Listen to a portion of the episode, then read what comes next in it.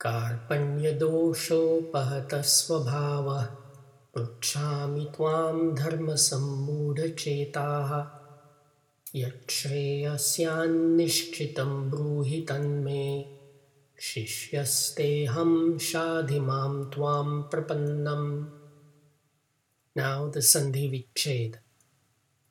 Karpanya is a noun meaning compassion or pity.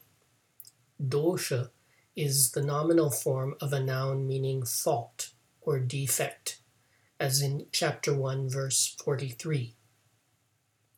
Upahata is an adjective with a range of meanings, including afflicted, misled, or seduced, as in chapter 1, verse 38. Swabhava is a noun meaning personal nature. Prukshami is the present tense first person form of a verb meaning to ask. Dwam is the accusative form of the second person pronoun. Dharma is the singular form of a noun whose meaning ranges from religion to righteousness or integrity.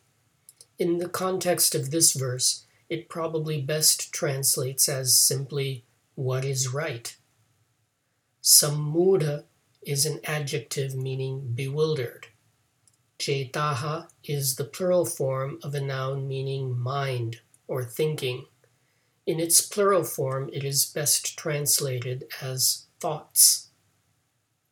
Yat is a particle meaning that. Shreyaha is a noun meaning good fortune or benefit.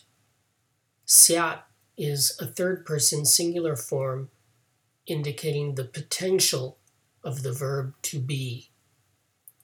Nishchitam is an adjective meaning certain.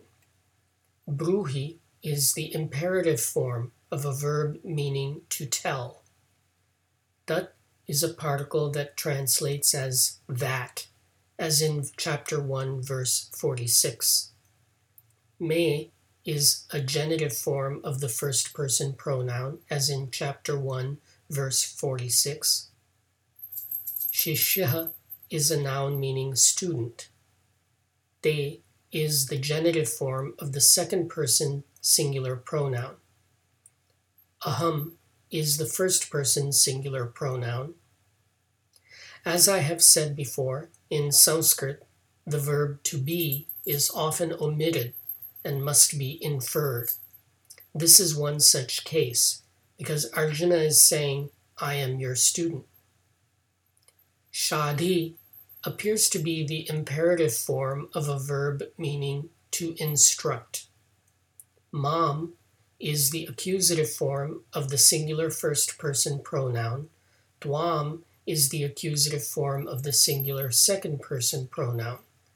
Prapannam is a noun meaning supplicant, one making a humble entreaty. Reordering for English, we get the following anvaya.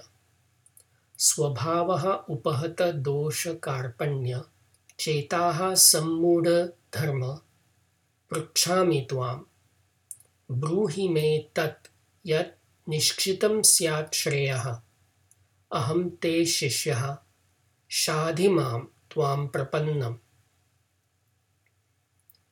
Nature afflicted by the fault of pity. Thoughts bewildered regarding what is right. I ask you, tell me that which would certainly be beneficial. I am your student. Instruct me, your supplicant. This verse represents a turning point for Arjuna. Neither course of action feels right to him, and he turns to Krishna for his help in resolving his dilemma.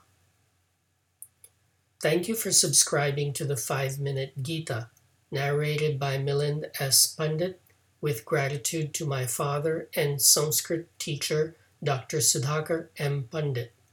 I recommend English translations by Swami Gambhirananda or Swami Chinmayananda. The late Dr. Sundar Hattangadi has also published Sandhi Vicheda and Anvaya available online.